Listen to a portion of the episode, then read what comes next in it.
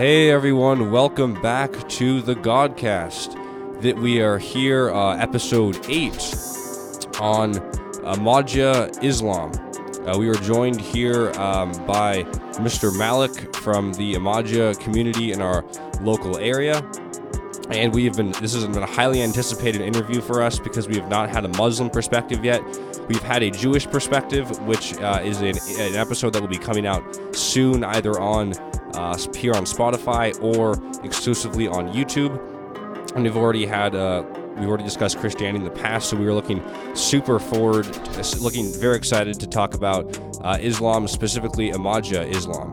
So that being said, I will uh, take it away with the first questions. So, uh, so uh, Mr. Malik. So uh, first of all, uh, like before the question begin, begins, I like to say I'm like super excited for this. I'm like genuinely interested in learning about this because this is something that has uh, caught my attention uh, like a little while ago, and I thought this would be a super cool uh, topic to discuss. So that being said, I'll just jump into the question. So every religion begins with uh, the story of its founder. Whether we're talking about you know the birth of Jesus in Bethlehem to Mary, Mary and Joseph, according to the Gospels of Matthew and Luke, and that's in, of course in Christianity and also in you know in Islam uh, as well.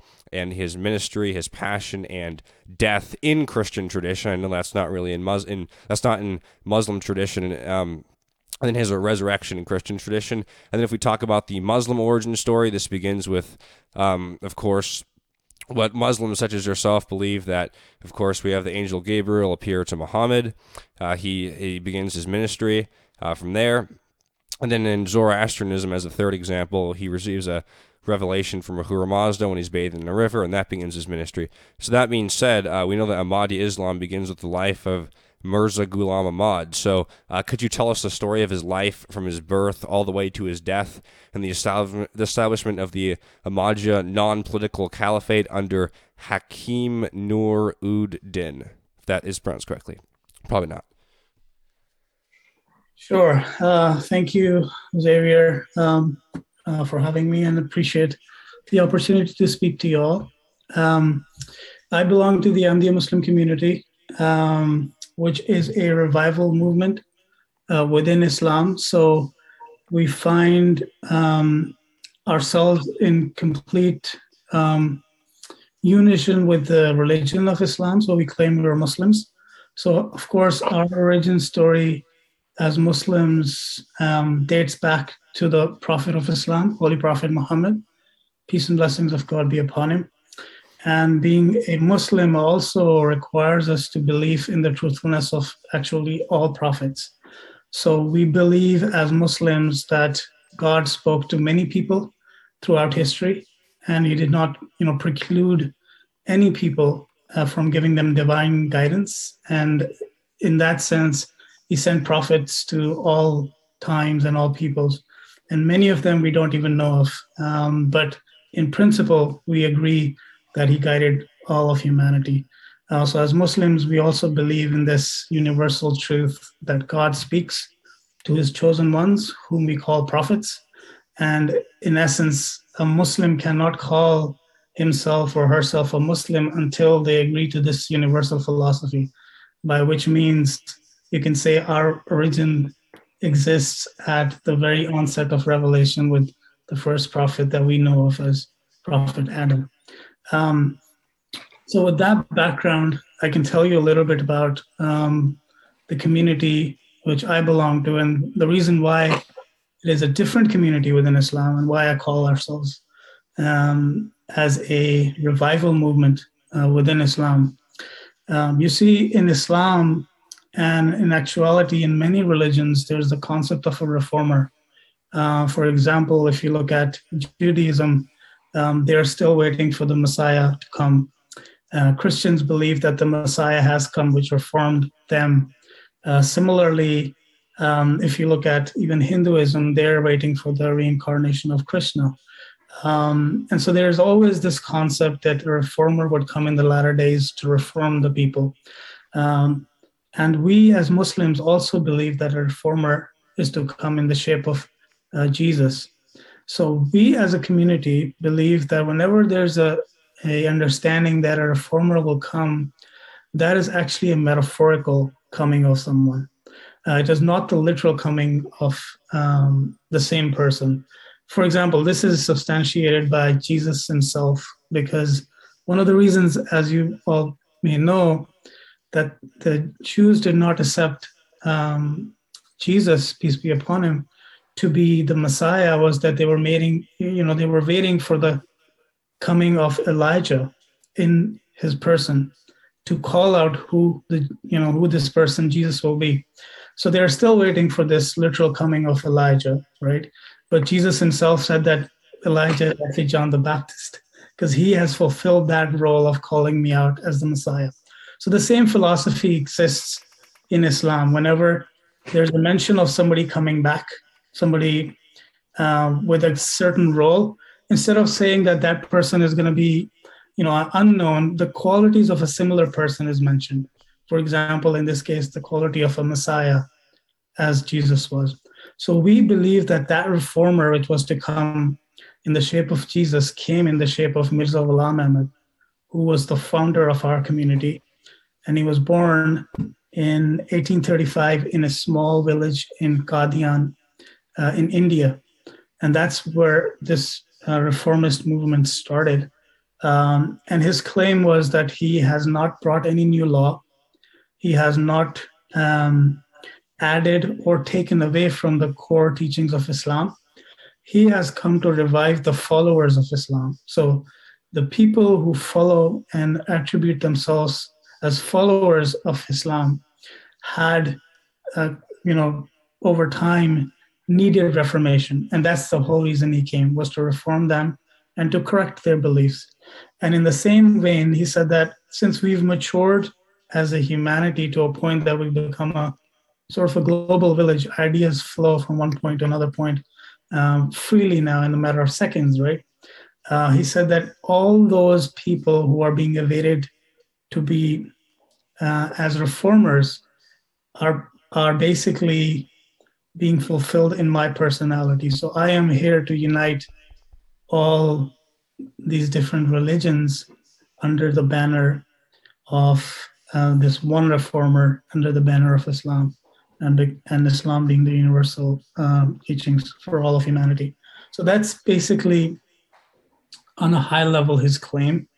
And at first, um, you know, he did not claim that uh, even though people are saying that you're a holy person, you should start having people initiate on your hands. He said, I cannot do that. It's not something that, you know, somebody can just uh, uh, ask me to do it and I'll start doing it. So eventually he was, it was revealed to him in 1889 that he should start accepting initiation on his hand. And that's where the community was formally started. And uh, we bec- became known as the Ahmadiyya Muslim community. Um, and he attributed all that he had uh, found, all the wisdom that he had found, was from the Holy Quran and from the practice of the Prophet of Islam and the, the sayings of the Prophet as well. So he, he did not claim any um, new law or anything of that sort. And when this um, movement started, um, before him claiming that he is a chosen one, he's the Messiah, he is fulfilling the you know the metaphorical second coming of Jesus he was praised. He was he was um, honored. He was uh, respected um, amongst you know the the the intellectuals, amongst the the clerics, amongst the clergy. But as soon as he claimed that he actually was chosen as as a prophet by God, you can imagine what happens then, right? All the tables turn. People, um, it's a a, a test of a prophet actually is persecution, right? Every prophet in their lifetime, if they face persecution, and he faced persecution as well. And all the people who praised him as being a divine guide and and a, a, a leader turned against him and said uh, he was a liar, he was a uh, impostor, God forbid. And his members of his community are still to this day persecuted in some parts of the world. Um, and you know the mission continues right now um, as a community we're established all over the world. Um, and when he passed away um, he was succeeded by what is called caliphate um, which is basically a divine leader within the community which continues to guide the community. So we've had um, five leaders ever since he passed away. And our current leader, which whom we call Khalifa or Caliph in English, uh, resides in the United Kingdom, and he's our divine uh, leader. He's our he's our guide, uh, and he, he guides the worldwide community from uh, the United Kingdom. Uh, but in essence, the the life of Promised Messiah has been reflected in the works that he has done. He has written over uh, 80 books, um, all expounding the beauties of religion, morality, uh, faith, and Islam, comparative religions. Um, actually, the last book that he wrote was is called The Message of Peace, because in that book he talks about besides having you know differences um, in different religions the, the, the end goal for us as humanity is to live in peace amongst each other. Um, so his final, you know, book uh, was on this topic. Was like, how can we exist in different, um, belonging to different, I, you know, religion, theology, theological differences, uh, sometimes, you know, very grave differences, right? Um, and yet exist with peace. Uh, so if I get an opportunity, I'd like to maybe read a little bit from that book because his words will be much more powerful uh, for people to understand, you know, what he uh, came for um, and what he stood for. So that's on a, on a high level. Um, I can go into more depth uh, of of what what his teachings were, what his understanding was. Um, but if you have any other questions, you can ask them. If not, I can I can continue talking about him. Yeah, like we'd love to hear you uh, continue to talk about his life and like uh, in in terms of reading uh, reading his writings. Like we actually have another question where we're talking about like what texts are used. Um, so we'd, we'd love it if like you could like read some of his uh, some of his writings uh, for that question. Unless if you want to do it now, but for now, like uh, it'd be awesome if you could like um, maybe talk about like his his life uh, a little bit more about his life, like how the how the community formed, who were some like key members in there. Because um, I know that the that the first caliph was like his um, I, I guess kind of like his number one disciple. He uh, would like, or I guess he'd help organize debates for him and, and things like that. From my super brief uh, readings, maybe you could just talk about uh, who are some of the key figures who worked alongside him during his life.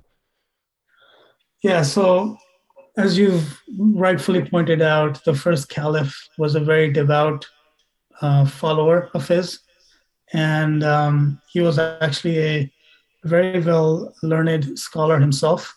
Um, and he was actually a physician as well. He was a physician to the um, Maharaja, which is kind of like a ruler of Kashmir.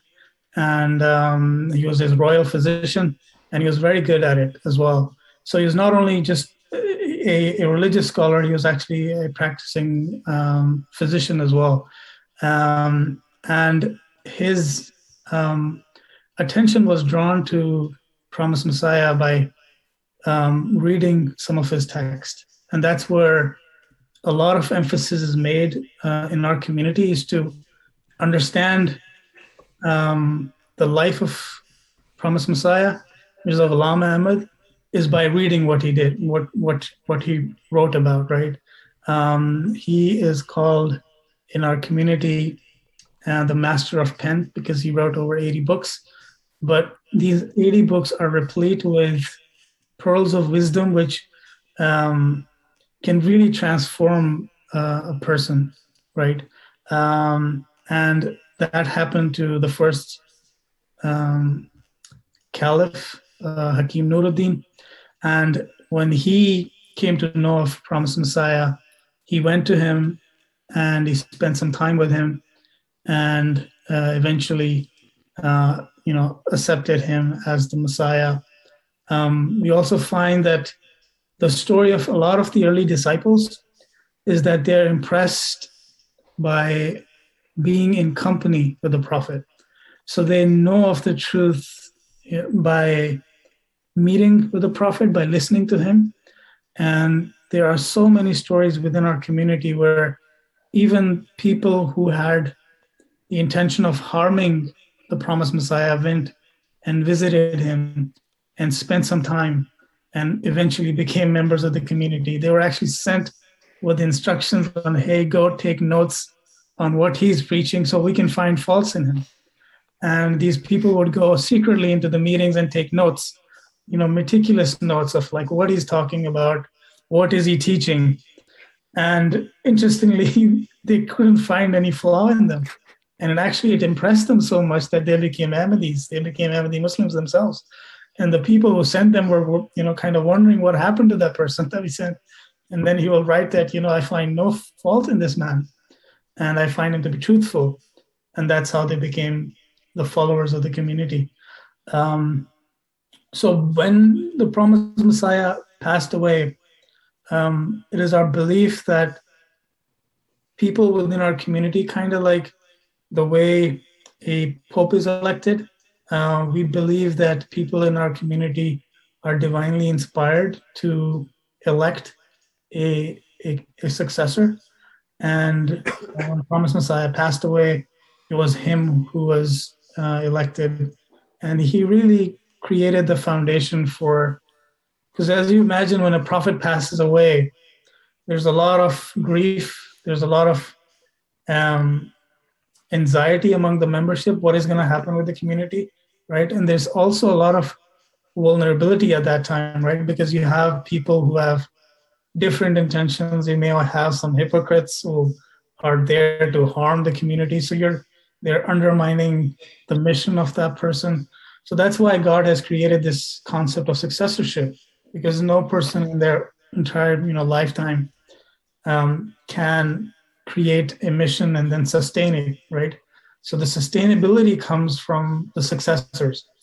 And after the Prophet Muhammad, peace be upon him, passed away, there was a successorship. There were four caliphs, we call. And similarly, when Promised Messiah passed away, uh, it was him, um, the first Khalifa, who established this um, institution uh, within our community. And ever since, you know, we've had uh, four more after him. Um, and that established um, the um, the community. Now, as far as the core teachings of um, Mirza Ghulam Ahmad go, uh, the Promised Messiah go, um, one of the, the the biggest misunderstandings or the challenges that even you may see that the the Muslim world is facing is this concept of use of force within religion. Right? You have the hardliners who say that you can use the you know force um, and convert the whole world. And if somebody doesn't agree with you, you have the right to take their life um, and things like that. So, Promised Messiah beautifully explained that nowhere in the religion of Islam can you take innocent life, regardless of their faith, because in the Holy Quran, even if somebody gives up their faith, like for example if they're muslim or you know they belong to um, a community and they call themselves muslims if they give up their faith the holy quran says that if somebody gives up their faith once twice thrice leave them to god there is no there is no um, action to be taken by an individual because faith and religion is between them and god so he clarified this very important uh, point that you cannot use force to coerce people because the Holy Quran explicitly says that there is no compulsion in the matters of faith. You cannot compel somebody um, to be good, right? Uh, because morality exists with choice. And that's what he explained beautifully that if you start compelling people, even if you feel that Islam is right and Islam is the right way, people should be, but by forcing them, you're taking away the very good that Islam wants to create in, in people. And similarly, in any religion, if you use force to coerce people to do the right thing, you cannot call it moral. It is the force that is act, making them act a certain way. Um, so he beautifully explained this concept. The second um, very important thing that he did was he said that nowadays Islam is not being attacked for it being a religion. It is being attacked by the pen. There is no physical threat to Islam. The threat that exists to Islam today is intellectual one. There are people writing against Islam. They're writing against the Prophet of Islam. So this day and age, if you want to um, wage what is called this moral campaign against um, the perpetrators who are committing, um, who are attacking Islam, you have to use the pen. There is no need to use force. And he said that we live in a time where people are not being threatened um, as a result of their um, religious uh, backgrounds. They're being threatened because people want their lands, because they want to exploit uh, their resources, they want influence, power, things of that nature. We have, have, as a humanity, have come to a point. They may use religion as a as a crutch, right? As an excuse, but in reality, they could care less. They are irreligious people. Most of these people, they don't even believe in God, right? They are who are against a, a certain aspect because if they were true believers of God, they wouldn't, you know, perpetrate crimes against humanity and and cause such harm. So that's eh, sort of a, a litmus test for somebody to claim that, you know, I'm a spiritual person, but I'm going about, you know, killing people. For example, if somebody was to ask you, like, what do you think about the Crusaders, right? If you're a true Christian, you know, it'll be very hard for you to justify their actions, right? The way they you know, uh, attacked innocent people and took innocent lives. So he explained that this day and age, religion and Islam particularly needs to be defended intellectually. And he made that into a point. And actually, one of the reasons why he's even persecuted by the hardliners is because he said that there is no room for this physical jihad anymore because the conditions don't exist. Your religion is not being threatened or extinction. And you're not being attacked because of your faith. It is because of your lands and other things. So when he said that of course there was persecution.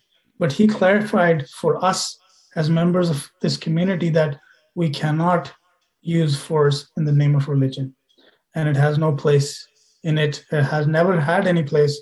It was allowed in the time of the prophet because he had to defend himself and defend the the believers because they were the reason they were attacked was because they wanted to extinguish Islam completely so they could wipe it off the face of the planet. And that's the reason why he was allowed to defend himself and never be the aggressor. Right so that's one of the the things he clarified uh, for Muslims um, at large and and made it so that people can you know understand this very difficult topic. And people as you can probably tell still are struggling with this this idea within islam because the sometimes the the political lines are blurred uh, especially in the early parts of islam. So they think that everything that happened there is no such you know distinction between you know or separation between what happens in the state and what happens with the religion or church and state islam basically says that you should have these separately, um, and they, they should not be um, combined. Um, so, so, that's one example of what uh, he taught and how he explained a somewhat difficult uh, concept. And of course, then clarifying the need for a Messiah uh, and a universal Messiah, which is a very powerful concept because if you think about it, if for a moment we assume that there is going to be a Messiah that Jews are waiting for is going to come, and then Jesus um, of Nazareth is going to come back literally, and then Krishna is going to come, and Zoroaster is going to come, and you know Buddha Buddha is going to have his second appearance. all of these religions as they exist today are very different uh, on what they preach as far as uh, the concept of God and morality and uh, salvation and things like that. If they were to appear, they will pull these people further apart. Uh, so he said that that Messiah that is to come is actually going to be a uniting force. And he is that uh, uniting force um, that is to, to unite um, all, uh, all religions. Um, so that's another very powerful concept that he brought and explained um, to Muslims and, and and corrected their their misunderstanding that exists um, even today. Um, the the other aspect that um, he explained was in relation to the um, the dues that we as humans have. Uh, for example, he said that um, there is a lot of uh, animosity amongst um,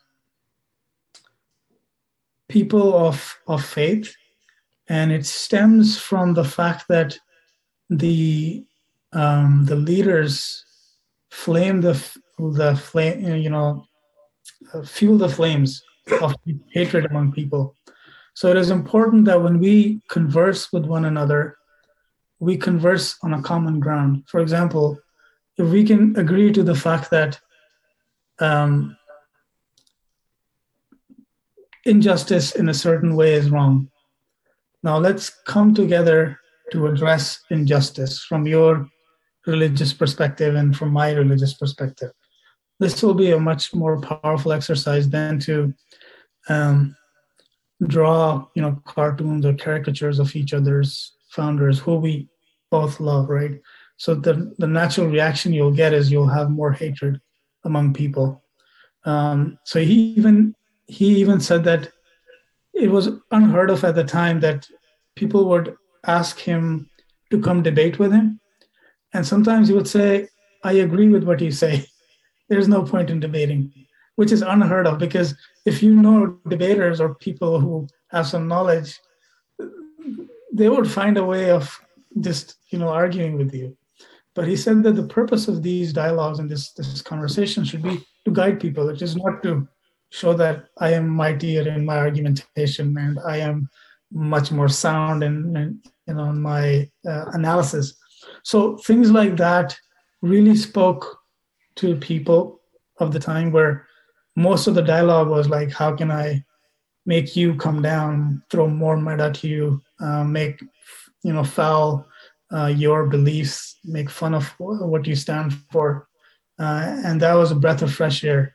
Um, and then the second, you know, which is particular to Muslims, is that he really expounded on the beauties of Islam. Because Muslims at that time, when he came, were in a sort of an apologetic state because their understanding of Islam was very crude and their following of the teachings of Islam was actually um, pretty um, had suffered, right? So he revived them and you know, explained the beauties of the faith so they can become a more stable follower, right?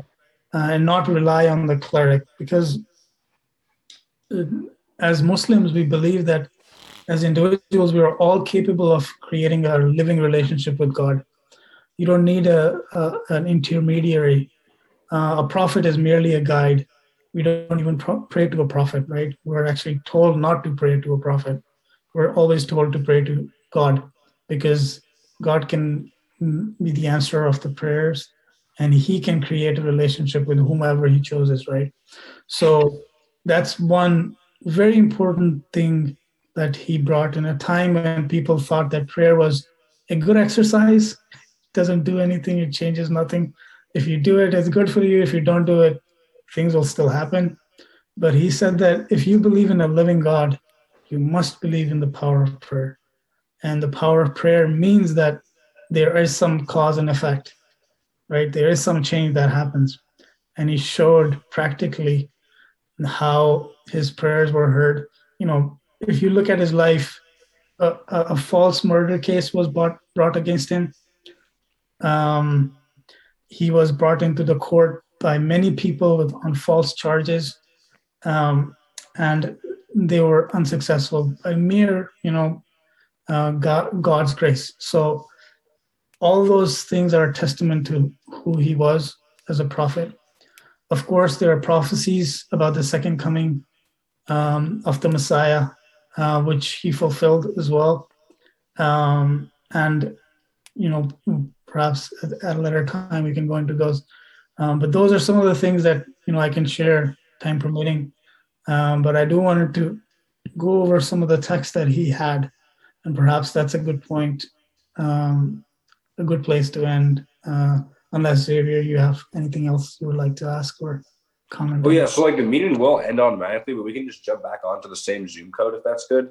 Um, because that way it just gets back onto it and it gives like the next period of time. But like, yeah, um, that, that was like that was awesome. Like one of the, um, one of the things that like uh, struck me about uh, about the uh, religion is that you know uh, the founder um, he's preached an explicit message of peace, and that really uh, kind of drew me in. I thought to myself, wow, that's uh, that that's you know because because we see different ver- denominations of of all religions in which that's like not taught. Um, we can probably obviously think of some historical examples, but he went along and said like jihad of the pen as opposed to jihad of the sword. And I thought that was super fascinating. Another thing that I just thought of like a few minutes ago was that the people who were uh, like the followers of him, both he and his followers, specifically the first uh, caliph, was these people were like these people were very intellectual. I know I'm just reading this article here, and it says that the first caliph was actually a an expert in Arabic and Hebrew. I don't know if that's I, I would I think that's true. I'm just reading this off of Wikipedia here, but I know that he went to like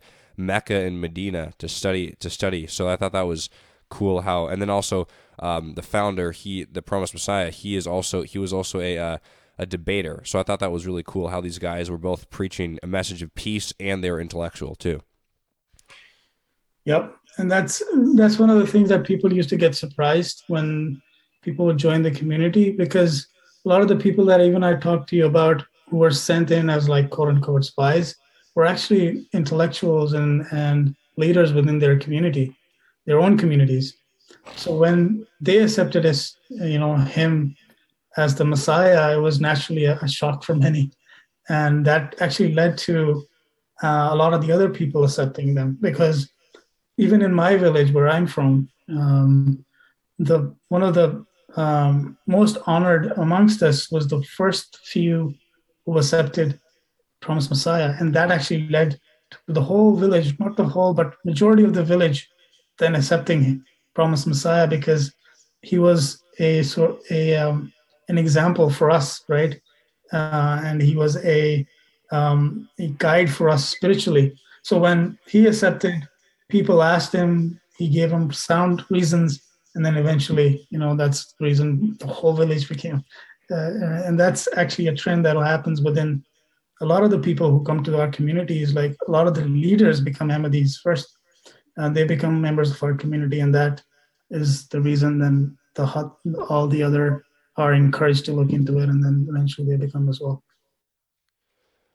Wow, and then like I think like uh, the meeting might end soon, but like I, I something I just want, uh, but then obviously we can jump back on. But something I just wanted to add was I was looking at like the uh, statistics behind it, and I guess uh, uh, this um, community is like one of the. I mean, it seems to me like it's one of the fastest growing religions on earth. There's already from 1889, if I'm correct, uh, all the way until now there's like 10 to 20 million people. So I thought that was like a, a good thing to mention how fast it's been growing. Um, and then I, I, just like wanted to ask like um, I wanted to ask about the like the proofs behind why he is the uh, the the Messiah. Um, the Mahdi. I'm not pronouncing that correctly, but um that uh that figure.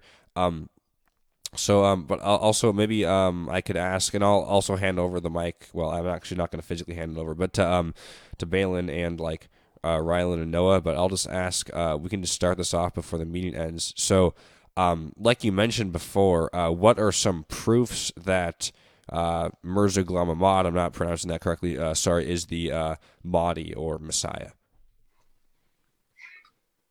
Sure. Yeah. Um, so the there are many um, um,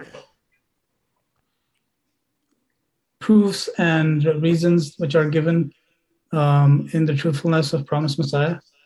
Um, one of the ones I've you know shared that um, the um, promised Messiah himself was a, as a testament um, to his truthfulness. Um, but the Holy Quran speaks of a um, a man to come in the latter days, um, and it is promised that that person would come, and he would be from among the people uh, who have not um, the, the term is used who have not yet joined them. So I was talking about one of the proofs was that in the Holy Quran it is mentioned that um, God will raise up a prophet uh, who has not yet joined um, the followers of Holy Prophet and uh, when this particular um, verse was revealed, you know, a companion of the Holy Prophet peace be upon him, asked the Holy Prophet who are these people who these words are referred to, like who have not yet joined us. Um, so the, the same person inquired a few times, and it was the practice of the Prophet, um, peace and blessings of God be upon him, that when he was asked the same question a few times, he would pause because sometimes he would wait for divine revelation to answer such a question. And it is said that this is one of those moments where he paused and then he said that um, it would be somebody from the people of Salman the Persian, who was one of the companions of the Prophet of Islam. Now we believe we um, believe that was an indication towards the um, the coming of the Messiah belonging to the Persian people. Now, the promised Messiah, Mirza Ghulam Ahmad, was of Persian descent, and uh, it was um, they had moved from uh, Persia into India, where they were residing, but they were originally from the Barlas family, which is uh, part of Persia. So that was one um, verse from the Holy Quran, uh, coupled with the saying of the Holy Prophet ﷺ, which basically says um, the background of the um, promised Messiah. Um, but there are many other um, signs and prophecies which were fulfilled. One of the uh, ones that was fulfilled was the prophecy of a lunar and a solar eclipse. And never in the history of humanity as this has happened when a claimant of a Messiah or Mahdi exists. It has only happened in the life of promised Messiah, Mirza Ghulam Ahmad, that he existed and he had claimed to be the Messiah. And these two events took place, which is the sign of a lunar as well as a solar eclipse um, within the same month of the holy month of fasting, Ramadan. So, uh, you know, the details of that prophecies are, are available uh, on our website if you wanted to to dig into it a bit more. Um, the other very strong prophecy, which is fulfilled and being fulfilled to this day, is the same um, hadith or the the the Holy Prophet, peace and blessings of God be upon him, said when this verse was revealed, where he said that the people from his group, which is Salman the Persians, uh, which basically says that you know, faith will ascend into the heavens. Um, the, the mosques will be full of worship, worshippers, but it, they will be devoid of faith. Um, people will recite the Holy Quran very well, but they will not understand what it means. And at that time, a man would come from the people of Persia who would revive and bring back into earth. So that was basically, in essence, the message of um, the uh, promised Messiah. Right? And it is being still being fulfilled because his purpose is to kindle the fire of love of God within people's hearts. And that's why he has come. You know, Muslims existed in great number during his time, and they still do. And the mosques are filled with worshippers as well. But if the heart is empty of faith, they're they're basically you know, mechanical, um, mechanically following Islam and not understanding the spirit behind it. So that was one other um, goal of Promised Messiah, which is mentioned in that same saying uh, that I shared. Um, the other hadith is that um, Islam will be divided. There will be many divisions within Islam, and only one of those divisions will be the right uh, community or the right Jamaat, and that community would belong to those who are like the Prophet and his companions. Now, if you look at the life of the Prophet and his companions, they were persecuted. Um, and our community um, is persecuted by all the divisions within Islam. So they unite against uh, the community of Promised Messiah, against our community. Um, and that is a, another sign that, I mean, we can't control them, right? We cannot control what they do, but they've all combined together in one bucket against our community, thus fulfilling this um, hadith as well of um, Holy Prophet ﷺ that uh, there will be only one um, community, which will be the the right right community, and the all all the others will be opposing them.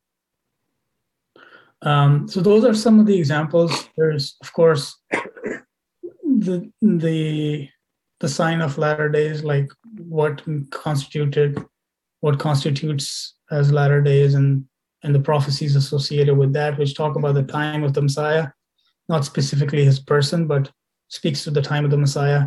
Uh, for example use of books uh, the use of modern day transportation. These are all documented in the sayings of the holy prophet as being the time when the messiah would come um, and or the latter days when the Messiah is supposed uh, is is uh, is prophesied to come, which you know we believe is this current day and age, um, and promised Messiah, Mirza Ghulam Ahmad came uh, during this uh, time. Um, and then I think the biggest um, reason to um, believe in the promised Messiah, like I said, is to look at what he um, uh, taught, what he wrote, because that's a good sign of understanding whether he was truthful or not. Um, and the prophecies, of course, enhance your faith, right? Um, because if you go and look at this, you know, uh, solar and lunar eclipse, there's no denying it. It's been recorded in history is an indication of him. Um, not a lot of people just look at that prophecy and become members of the community. They actually study the life of the promised Messiah, and that's the reason why they're attracted to it. And um, in actuality, I can share like a small incident. Um, there was one person was investigating our community, whether it was truthful or not, and um, they went and they asked that you know I've been trying to figure this this Ahmadiyya Muslim community out. You know, I'm not really sure. You know, give guide me, give convince me somehow. So the person asked him a simple question: Have you read anything from Promised Messiah? And the person goes, Yes, I have. So then they ask, like, when you read something that he has written, does that make you feel closer to God or make you feel that you're going away from God? He said, definitely closer to God. But okay, thank you very much.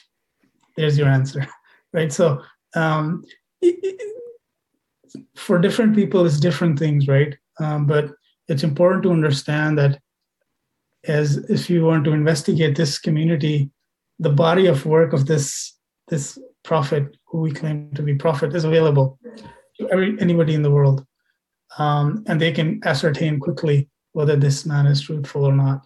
Uh, and these prophecies enhance your faith, of course, um, but we believe that the the truth of somebody comes from understanding what they stood for and when and you know god really changes hearts anyways.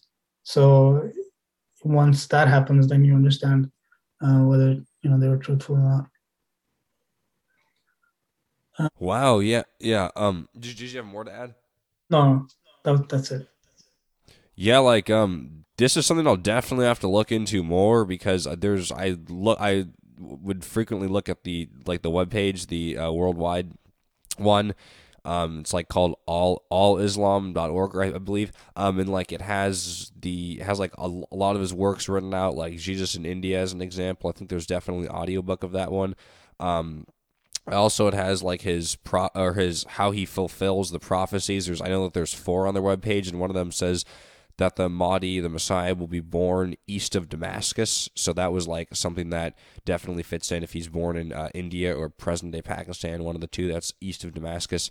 Um, was something I just wanted to add because I like learned that from the from the website, and also yeah, I'll definitely have to like look into his works. Um, because there's such a plethora of them, and what what he's taught to me sounds like that that, that actually that makes sense. It's like it's it's peace, and it's also like you said before, it's like intellectual study with like like debating and um like I like like I said before like the uh, the first uh, caliph he um he was a very learned guy and he was a he was a man of science. He was a physician. So that's that kind of to me seems like um the the right the right way to go. Um yeah. Yeah absolutely. And there's there's a book on the life of the first caliph as well.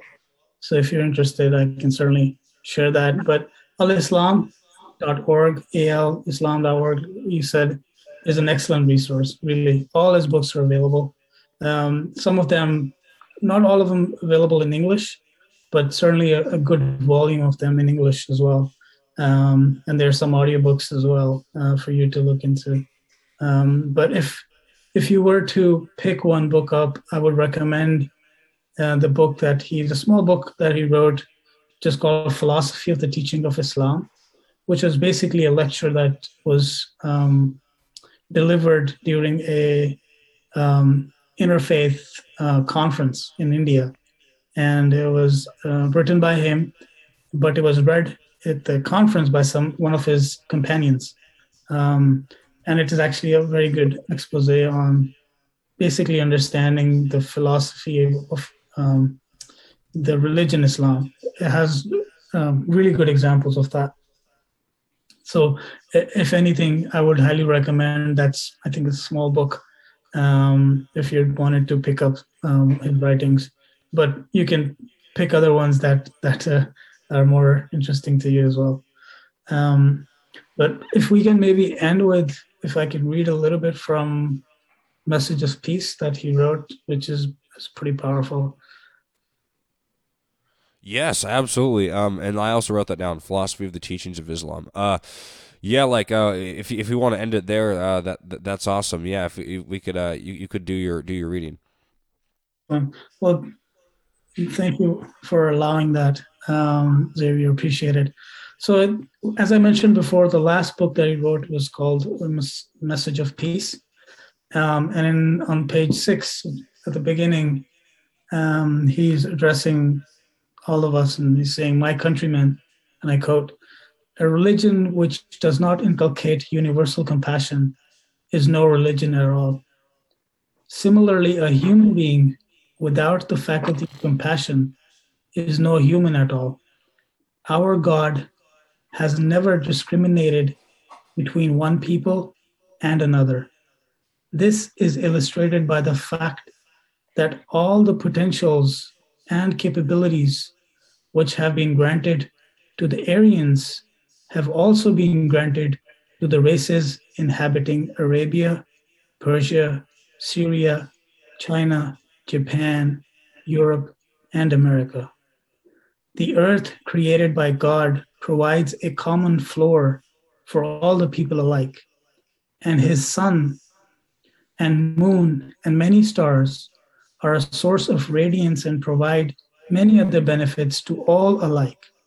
Likewise, all peoples benefit from the elements created by him, such as air, water, fire, and earth. and similarly from other products created by him, like grain, fruit, and healing agents. These attributes of God teach us the lesson that we too should behave magnanimously and kindly towards our fellow human beings and should not be of petty, of heart, and illiberal. Uh, this goes on, but uh, this is maybe to whet your appetite uh, and uh, uh, listen to uh, what he has written himself. Wow, that was that was that was very pretty. Um, and like, what what book is that? What what book is that contained in? A Message of Peace. This was the last book he penned. Wow, I'll, I'm, I'll write that down right now. Let's see. Let's see.